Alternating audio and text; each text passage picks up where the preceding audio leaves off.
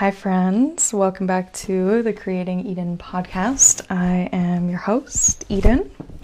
Uh, so, on my Instagram stories, I shared, um, well, I invited you to ask any questions that you wanted me to cover, any topics you wanted me to cover on this podcast. And one of the questions that I received was what was the initial, like, internal shift that happened for me to go from the person that I was, which was, you know, dancing. I call her ego Eden. she was very much ego Eden. But I was dancing, I was really into fitness. Um, I really heavily cared about what I looked like. I was like full faces of makeup. I couldn't go outside without it. And um, not conscious, very much unconscious of myself, my actions, who I was, um, what I desired, and was very, very surface level um, into who I am now. And who the way that I would describe myself now is deeply spiritual, um, conscious being um, who is really connected to my body, who is very passionate about. Um, emotional expression, about authentic expression, um, and living my life based off of my body, my intuition, and my soul. My soul. I was trying to find the word and I was just, I had my hand, my fingers uh, rubbing on my like sternum. Um, and for me, my soul feels like it lives behind there, um, which is kind of like my heart center. So, my soul. what what shifted? What happened? Um, so, I was very much conditioned, as many of us have been, um, and maybe many of us still are, to really care about what people thought of me, of me um, to really care about uh, status and money and um, just like very ego driven things you know success um, and that like external success. What what are you wearing? Um, what car are you driving? What house or apartment are you living in? What job do you have? Um, and i there was little little pockets there's been little pockets in my life that has shown up um, in different ways that have connected me to my spirit, and I wasn't conscious of it. I didn't know. Um, but growing up dancing, I had not only just a dance teacher, but I believe, and I describe her to a lot of people that I talk to her, talk about to, talk to about her. I describe her as my living spirit guide. Um, her name is Tamara. I don't know if you're listening to this or if you'll ever listen to this, Tamara, but I love you and I'm so grateful for you.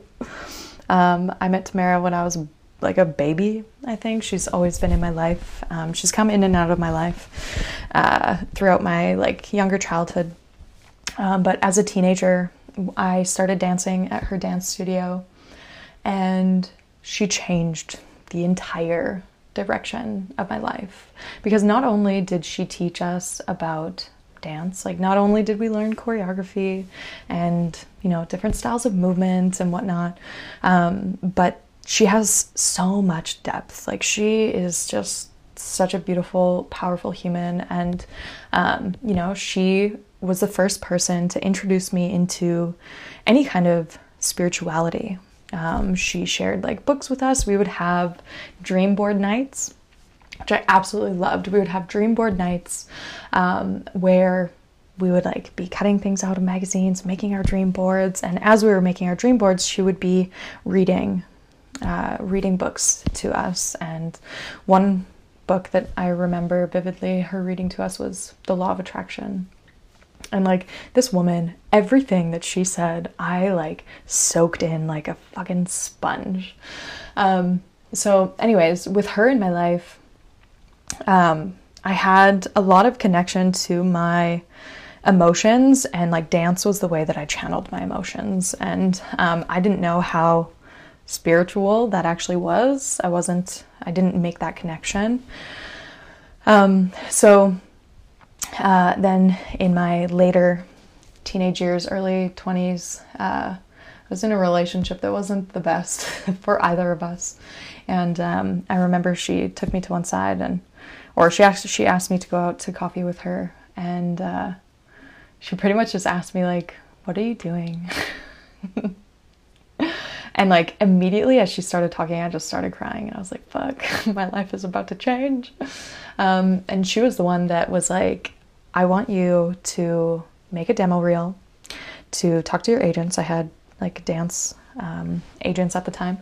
Talk to your agents and get them to send in your demo reels, like uh, audition tapes, to some cruise lines so that you can go travel and dance on cruise ships. Uh, you need to get out of here. And I was like, okay, yep, yes, sir. I will do it right now. Um, so, like that weekend, I did. And uh, I went into the studio. She was like, You can have like free studio time. Um, just do it. Like, you need to do this. And I did. Talked to my agents. They sent it out. Like, two weeks later, I think, um, I got a call saying, Good news and bad news. What do you want first? And I was like, Good news, please. They're like, Yep, you got hired on to like for Royal Caribbean Quantum of the Seas, their new show Starwater. I was the second cast to ever perform that show. Um, and I was like amazing. I was just like crying. She was listing off all of the places that I was going to go travel to, and I was just like, "Wow, this is crazy and so exciting." And I was like, "What's the bad news?" she was like, "You leave in ten days, so yeah, you got to wrap things up really quickly." Um, and I was crying, and um, I got off the phone and my sister was like, Why are you crying? And I told her, and she was like, Yeah, but why are you crying? And I was like, Because I have to do it. I have to go. Um, and for me, that meant a lot of endings, you know, closing a big chapter of my life and starting a very big, very scary new one. So, anyways, I had like little sparks of that like spirituality and guidance um, from Tamara. And I took a little bit of that on the ships with me um, but it was very surface level. Actually, I'm not going to say that because I think that that um, like undervalues the work that I was actually doing for myself at the time. That was the depth of what I could achieve at that moment in time. I would journal. Um, I would try to meditate. It was really hard.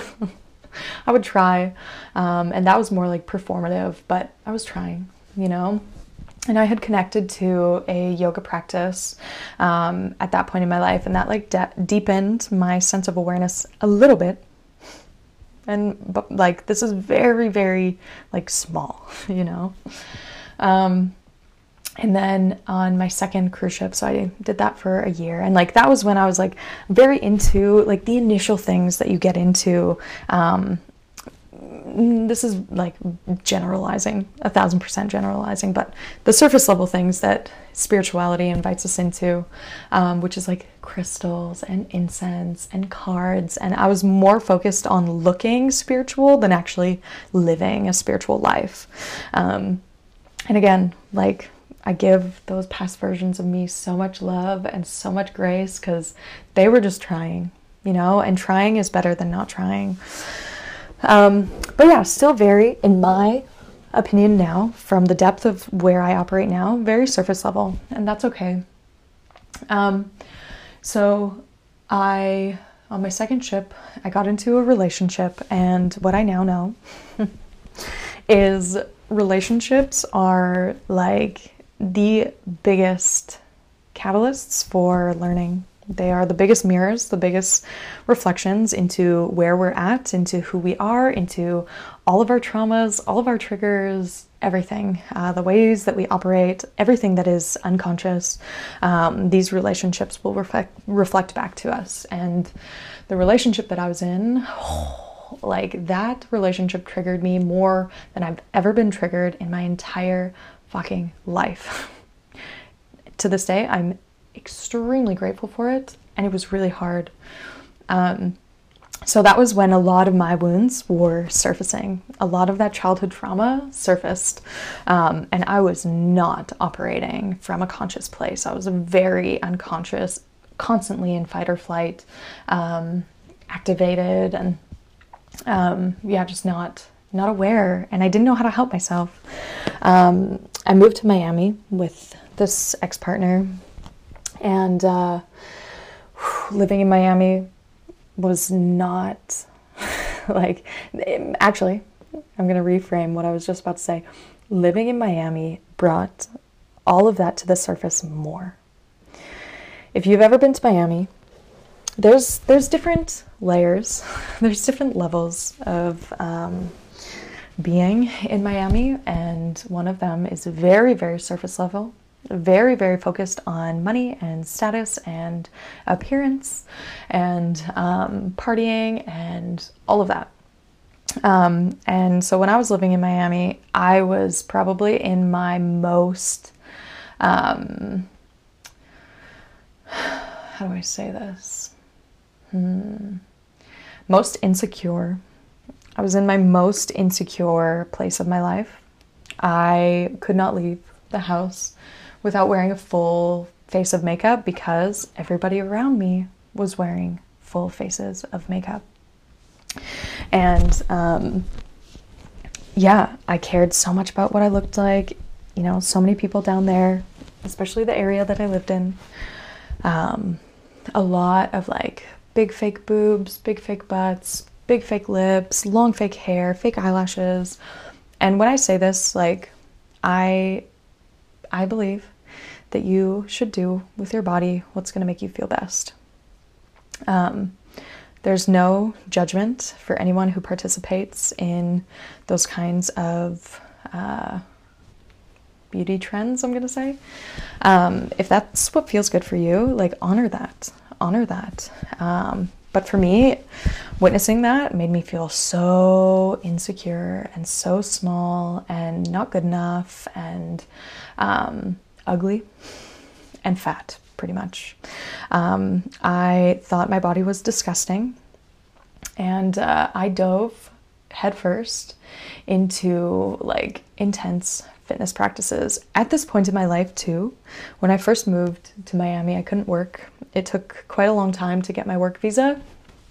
Um, so I was doing nothing. Meanwhile, I was with a partner who had like a big boy job, was making a lot of money. We're living in this brand new, beautiful apartment in mm, like Brickell in Miami, which is a very nice area.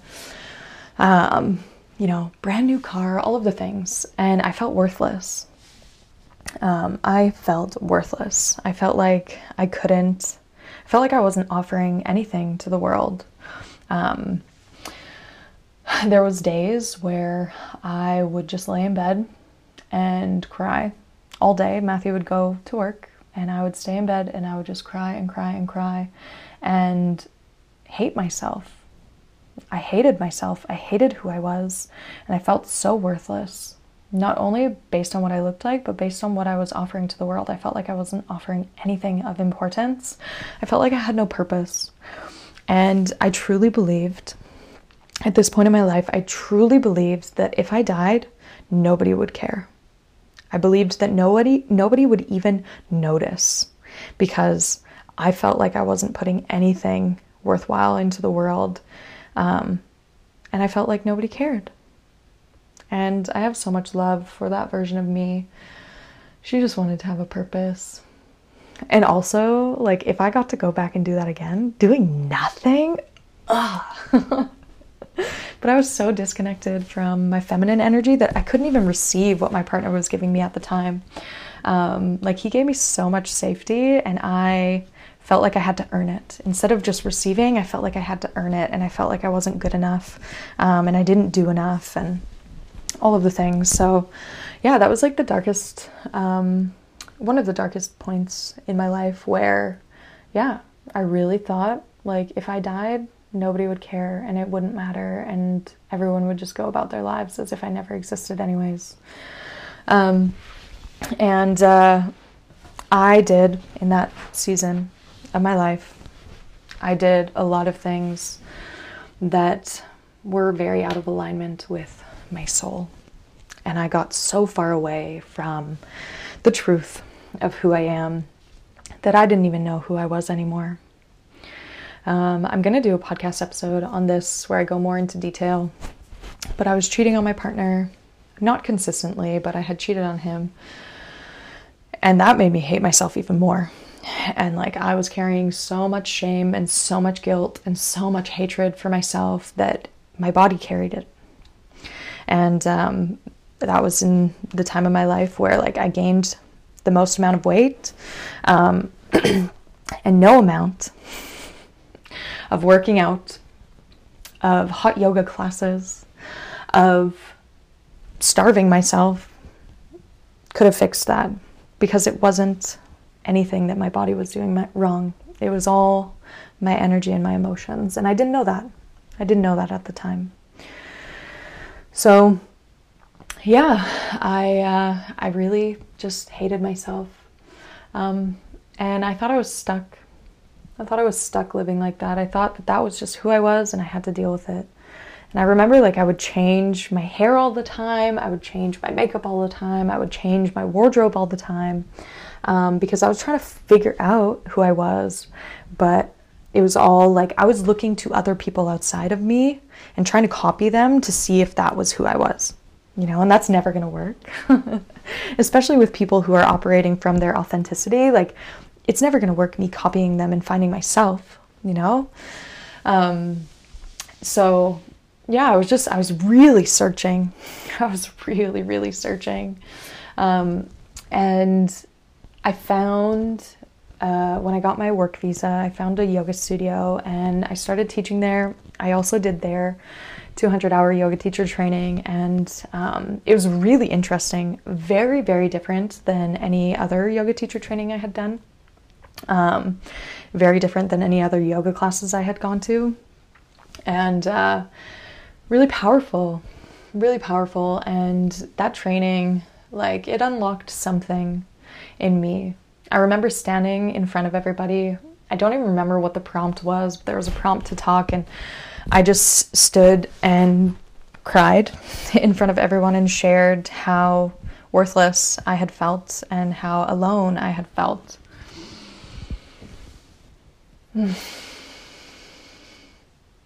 And like I can see myself standing in that room right now.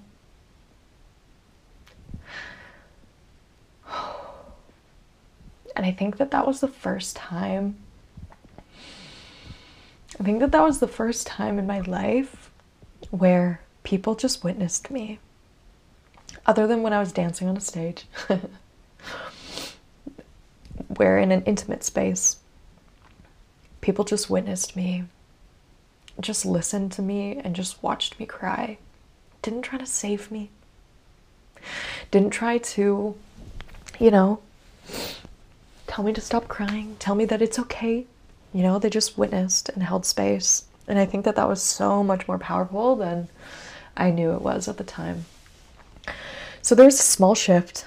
I don't even know exactly what it was, but there was a small shift then. And this was in 2019. Um, so, yeah, that allowed me to open myself up a little bit. A little bit. And at that point, like, I stopped wearing so much makeup, um, which felt like really big for me at the time. Oh, and I also, um, the company Aerie, like American Eagle's kind of sister company, Aerie, reached out to me on Instagram and asked me if I would be one of their ambassadors um, for their Aerie Real campaign. Um, and so I was like, yeah, cool. I got like, I got like a gift card every month, I think. It was like a six month thing. Uh, I got a gift card every month to buy their clothes. Um, and I had to post a certain amount of stories and posts on Instagram um, and that Aerie Real campaign was the first invitation for me to show up as I was and a place where it was celebrated. Um, so that was where I was like, okay, I, I stopped perfectly posing every single Instagram post and every single Instagram video. And I started to show up more with no makeup, messy hair in my like bathrobe or hoodie um, and talk about these like clothes and just try them on and show show my body looking like it was just looking um, instead of posing perfectly and for me that was a big a big step from where I was, you know, because I was in this point where I hated my body and I was trying so hard to change my body. Um, and uh, I softened a little bit through that experience. Um, and I gave myself a little bit more compassion and a little bit more grace. Um, and uh, allowed myself to exist a little bit more just as I was, you know, as I would behind closed doors, not performing for anybody, but inviting people into a little bit of who I was behind closed doors.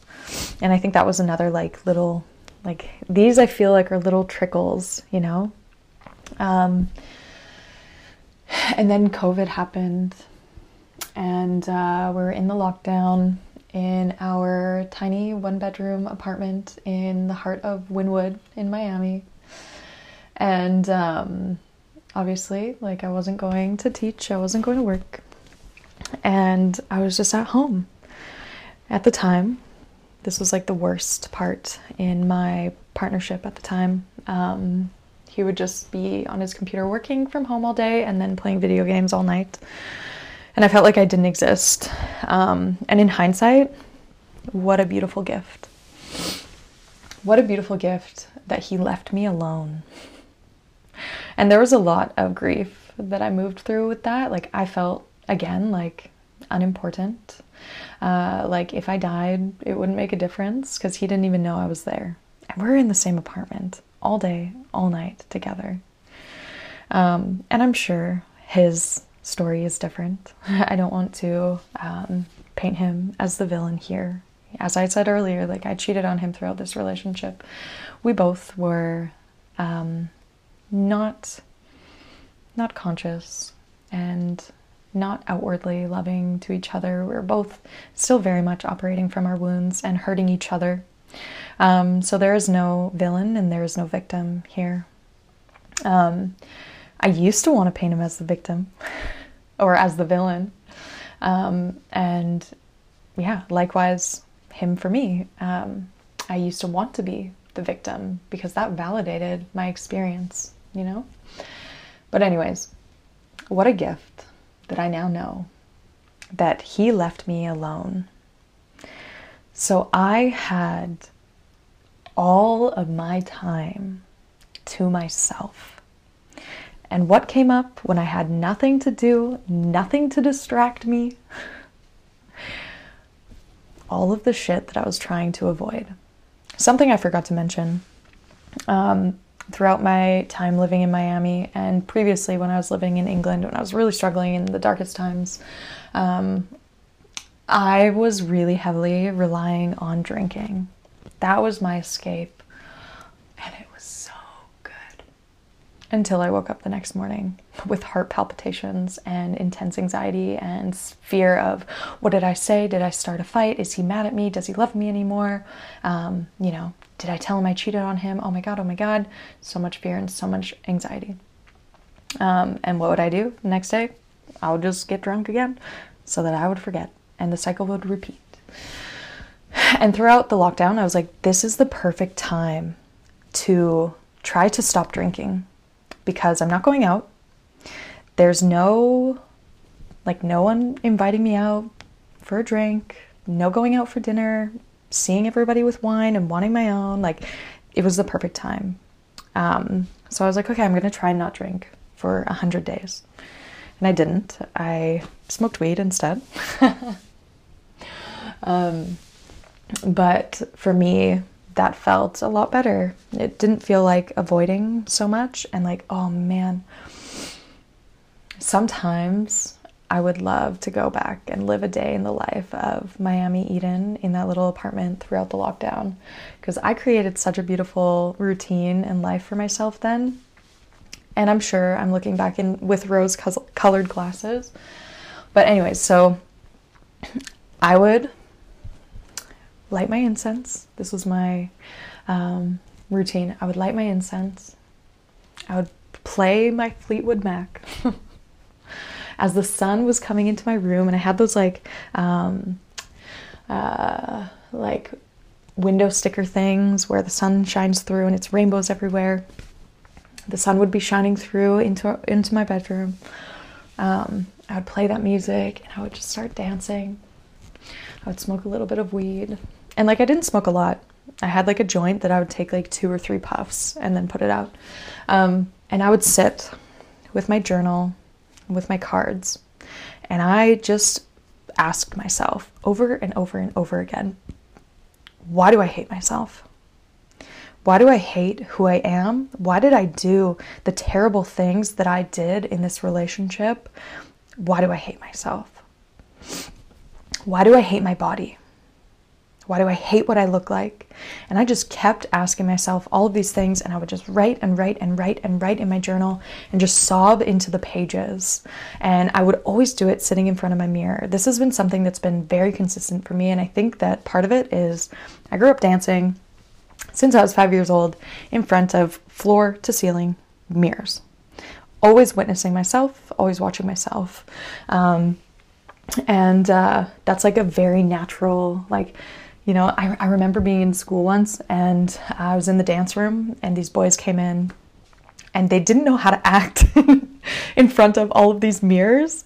And I remember watching them and being like, whoa, like they're so uncomfortable because there's mirrors. They were like, didn't know where to look. And like, that was the first time I realized, like, oh wow, this is my comfort zone. Like, I like seeing what's happening, you know? Talking to people through the mirror, easy. You know, turning around, looking them, easy. But, anyways, it's something that like I just have felt very drawn to. Um, and in my like adulthood, I have more so intentionally connected with mirror work, witnessing myself experience different emotions, um, speaking to myself, saying my affirmations to myself. Right now, as I'm recording this, I am sitting on the floor in my room in front of my mirror.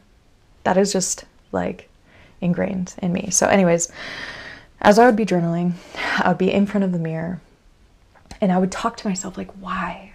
Why do I hate myself? And I would look at my body and I would touch my body and be like, why do I hate you? Um, and on social media, I got into the realm, the world of body acceptance, of self love. Um, and uh, it started to really, really resonate with me. Um, and yeah, I started to practice. It first was with my body. I started to learn how to love my body. And um, that was really hard. it was really hard. And what I actually had to move through first, and I'll do a more in depth podcast about this because this was also another question that I got from um, some people is like talking about self love and acceptance. And, um, but I was very much in that chapter of my life where, you know, I, I was very like being stuck inside the house, especially when it's a little apartment. Um, there's not much movement that can take place. You know, I was I was still working out and I was still doing my yoga practice, um, and uh, yeah, my body was changing. my body was changing. I also was eating very differently. Um, I wasn't drinking anymore. My body was changing and um, getting bigger and softer. Um, so I was first learning how do I love my body as it is. Because if I can love my body as it is, then I can learn how to love myself as I am, with all of my flaws, right? With all of my imperfections, with all of the things that, in quotations, I have done wrong, with all of the people that I have hurt. Um, if I can learn to love my body, then I can learn to love myself.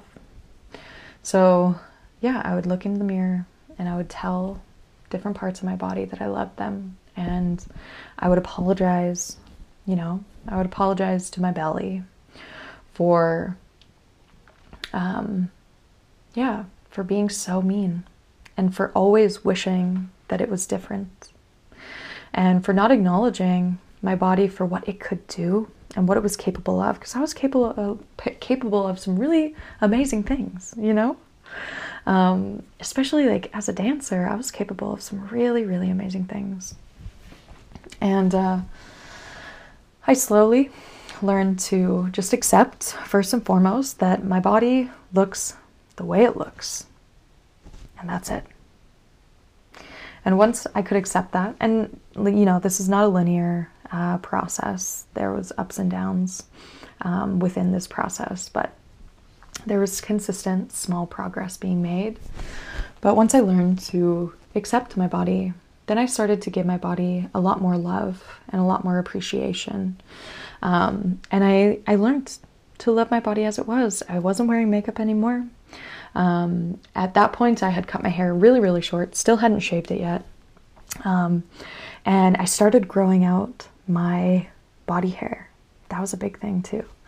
Um, I saw what what inspired me to do this was I saw a woman who like she had full body hair grown out. Anytime I've seen a woman with her body hair, I've always been like, "Fuck, she is so cool. Why can't I be like that? Like she's so cool. I wish I was that confident, you know." Um, so I saw a woman that was like getting bullied online for her body hair, and I was like, "What the fuck? This is crazy. Like, why are hair grows on our bodies in this way? Why can men be super hairy and be found attractive, and women are shamed?" I was like, "Uh, uh no."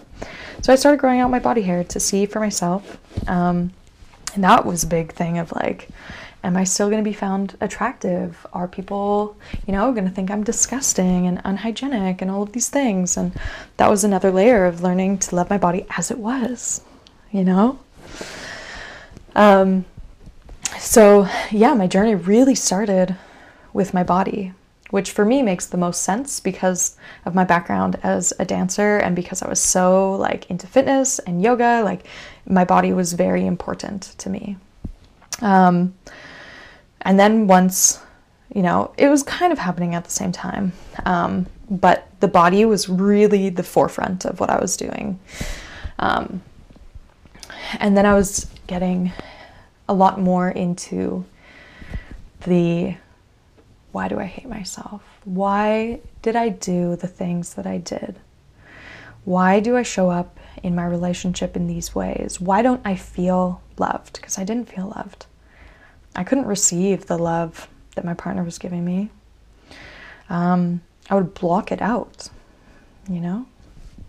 Um, so, yeah, I really just like, I figured it all out by constantly asking myself and digging deeper and deeper and deeper. Like, okay, why did I cheat on my partner? Because it felt good in the moment. But why did it feel good in the moment? What was I seeking? What was I searching for? What was I missing that I found in that one experience? Um, getting to the root of that. Okay, but why? And I just kept asking why until I found the very root.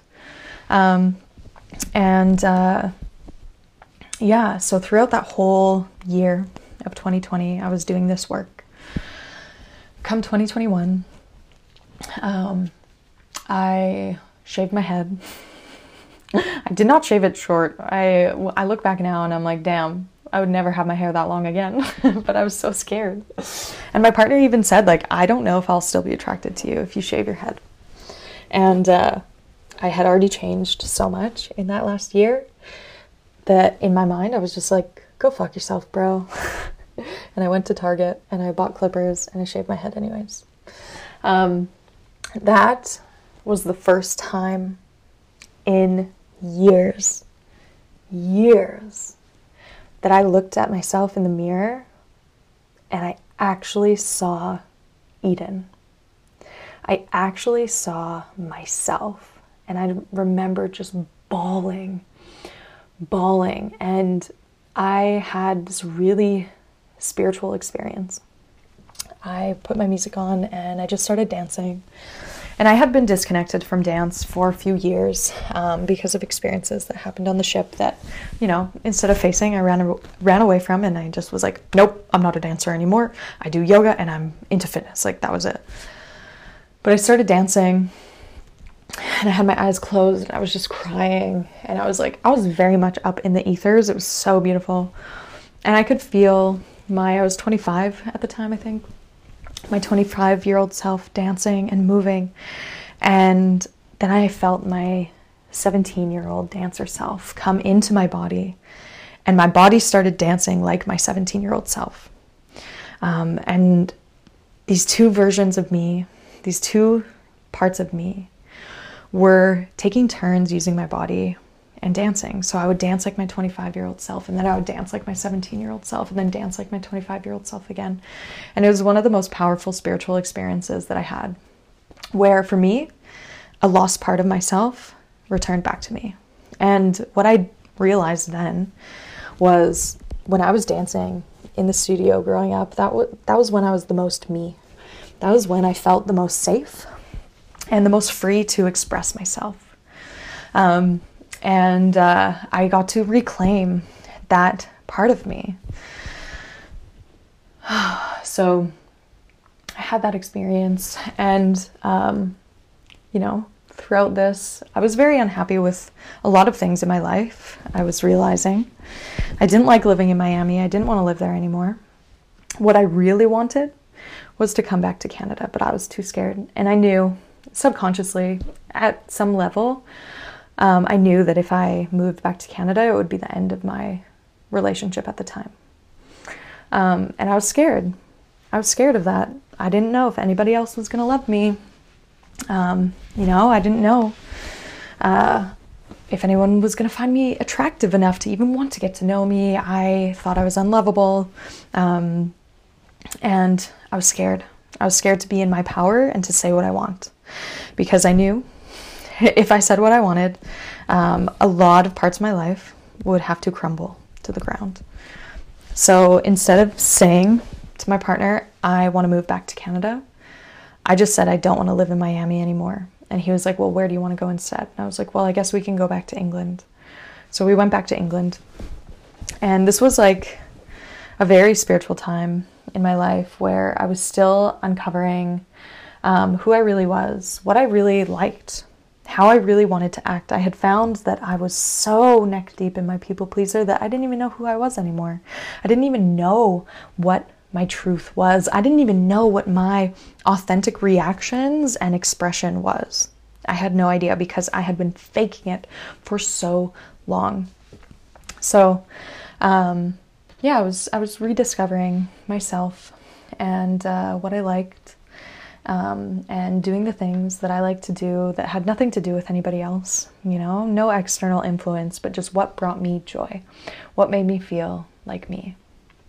Um, so we moved back to England, and I was only there for three months, um, and then I just knew I needed to go back to Canada. And that was the beginning of my healing of my inner child, sitting with my inner child trauma. So I had gotten, I had gone in my questioning of why do I do the things that I do? How how come I'm like this?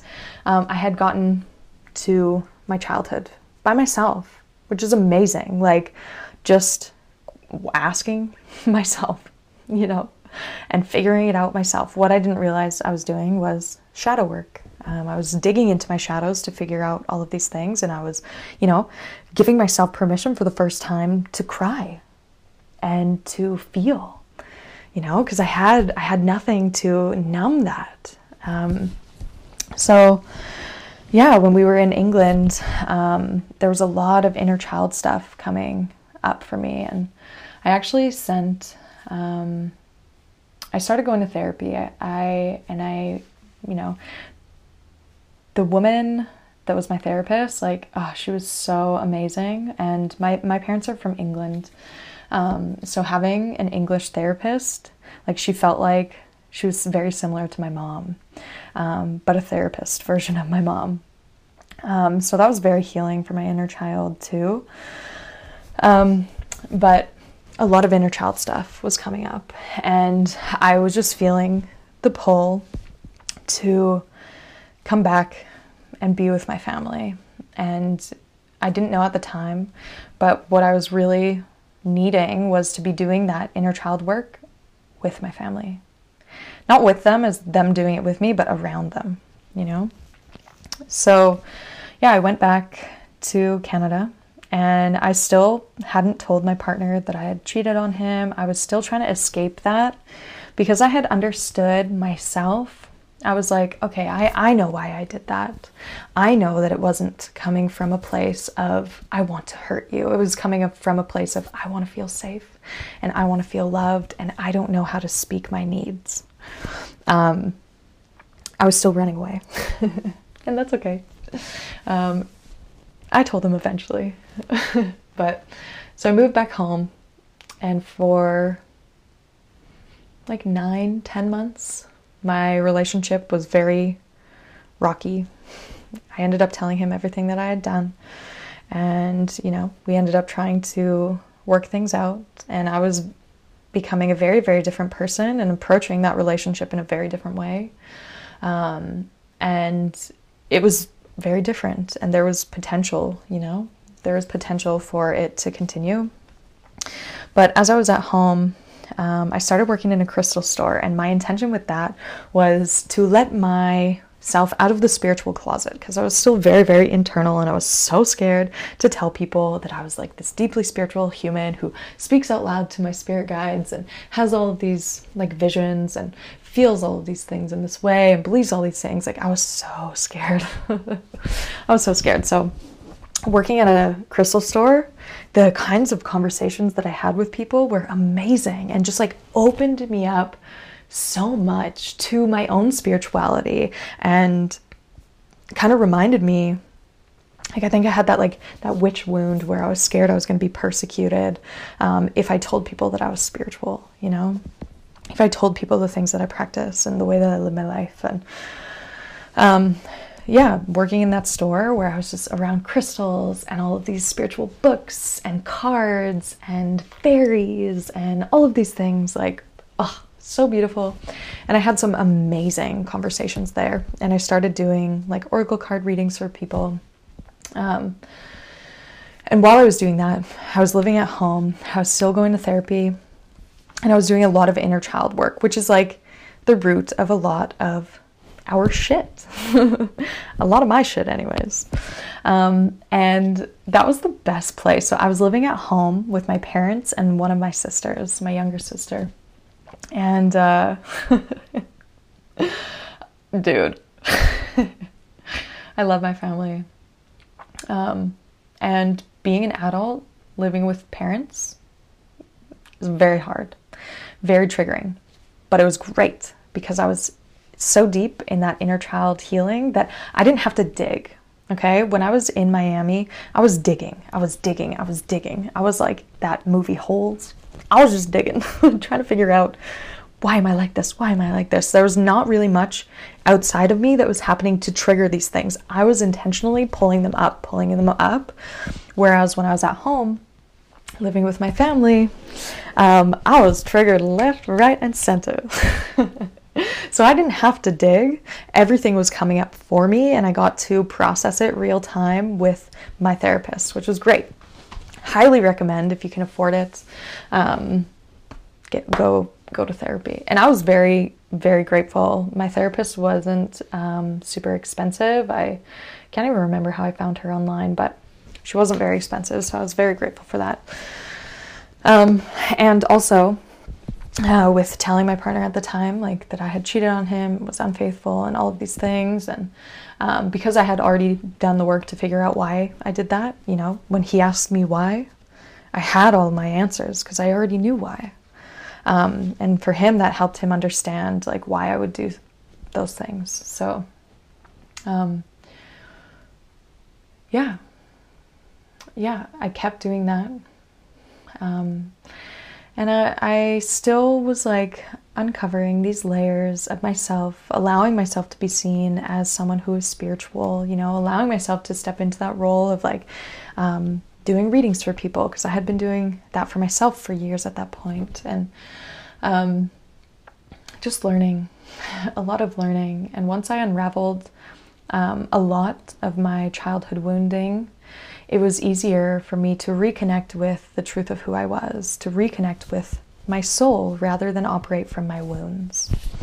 Um, so, yeah, now after all of that, all of those experiences, um, you know, I realized what kind of relationship I wanted. And instead of waiting for my partner at the time to step into that role, I realized like I needed to. Um, I needed to be open to it being him and it being not him, you know? And it turns out it wasn't him, and that's okay. Um, so, yeah, now uh, the life that I live is very, very different. The person that I am is very, very different because I no longer operate from my wounds. There are still things, like I am not saying by any means that I am perfect. I've got a lot. I got a lot to learn and a lot to step into, but I've also come a long, long way. Um, but the life that I live now is very, very different because I no longer hold things in my body. I used to be so afraid to feel um, because I had bottled so much up. I thought that if I let myself feel it all, I would die. I thought it would be so painful that I would die. And I remember the first time I ever let myself cry fully.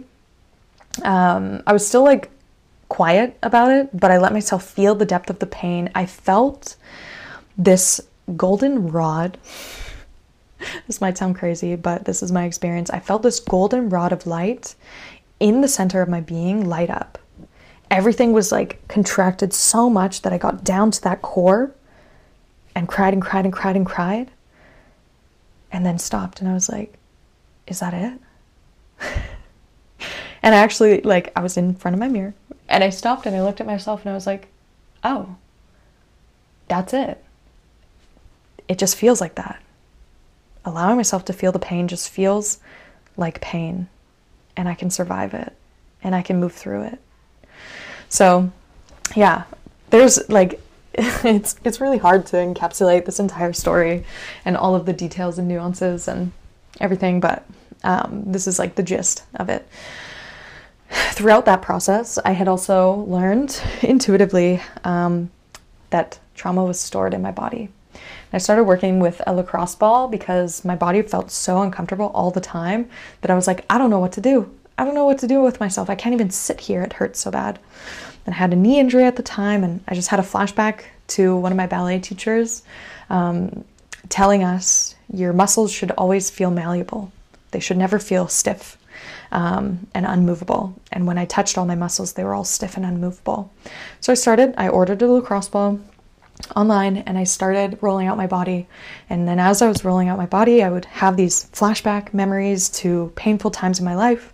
Um, and I would cry. I would just let myself lay there and cry on my lacrosse ball. Um, and then I would feel my muscles soften and open.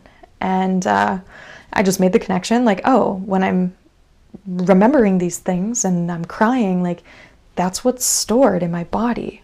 So I just did that over my entire body, which which like pairing the body work with the therapy and the emotional work, baby, that is the trifecta. that is gold. um, so my body changed a lot in that process as well as I let go of the grief, I let go of the shame, I let go of the guilt, uh, I let go of the hatred for myself, and I really learned to love myself through all of my mistakes, through all of my flaws, through all of the harm that I had um, caused others. I, I learned to love myself. Um, and when I moved back to Canada that year of my life, that was the time that I loved myself, genuinely loved who I was for the first time since I was a little kid. Um, and what I found is when we reconnect to our childhood selves, who we are born into this world as, that is the most honest, authentic versions of us. And we learn along the way that it's either not safe to be that person, not acceptable. Um, there's something wrong with us if we're not, you know, acting a certain way. Um, and we gain, we collect all of this conditioning and ch- it changes who we are. So for me, doing that inner child healing reconnected me to my soul, my, my uh, more unfiltered, raw spirit. Um, so, yeah, now I live my life in a way where when I'm triggered by something, I talk to whoever triggered me. If, you know, I feel like that person can have the conversation with me. Most of the time, it's my partner. Um, and immediately I tell him, uh, hey, uh, this is how I'm feeling. And I want to talk about it. And we talk about it, and usually I cry. I let the emotion move through my body, and then it's done and it's cleared. Um, so, yeah, when my body is clear, when my energy field is clear, I can so much easier. I can much easier. I can very easily um, feel who I actually am. But when I have all of these layers of emotions stuck on me that I'm carrying, it's hard not to identify with those things, right? So, um, yeah, I live my life in a much more clear, grounded, centered way. Not all the time, but a lot of the time, the majority of the time. Um, I feel my feelings as they arise so that I'm not carrying them with me anymore. And um, it's a very powerful place to live. Um, and uh, it's also, it takes a lot of commitment and devotion to live in this way, to be in relationship in this way. Um, when I am more myself, I am creating more authentic connections and relationships and community. I am participating in things that are in alignment with who I am. Um, and it's really, really beautiful. And I love it. So, that is, in a nutshell, an hour long nutshell. um, that is kind of the journey that I have been on in like a very uh, brief, you know, this was years, years and years of my life. So it's hard to uh, encapsulate that in, you know, one hour of speaking and sharing. But that's the summary, I guess, of how I got from where I was as, you know, very much in my ego, very much attached to all of my woundings, operating from all of those woundings unconsciously, not knowing what I was doing. I was, you know, I was just living. Um, and I didn't know why I was doing the things that I was doing to now. Um, I'm a very intentional being, very much devoted to my path, um, my growth, my expansion, my authenticity, and my truth. And um, yeah, very much committed to returning back to that truth uh, again and again and again. Because that's really what it is. It's returning to truth, returning to truth, returning to truth, feeling what's there, and then returning to truth.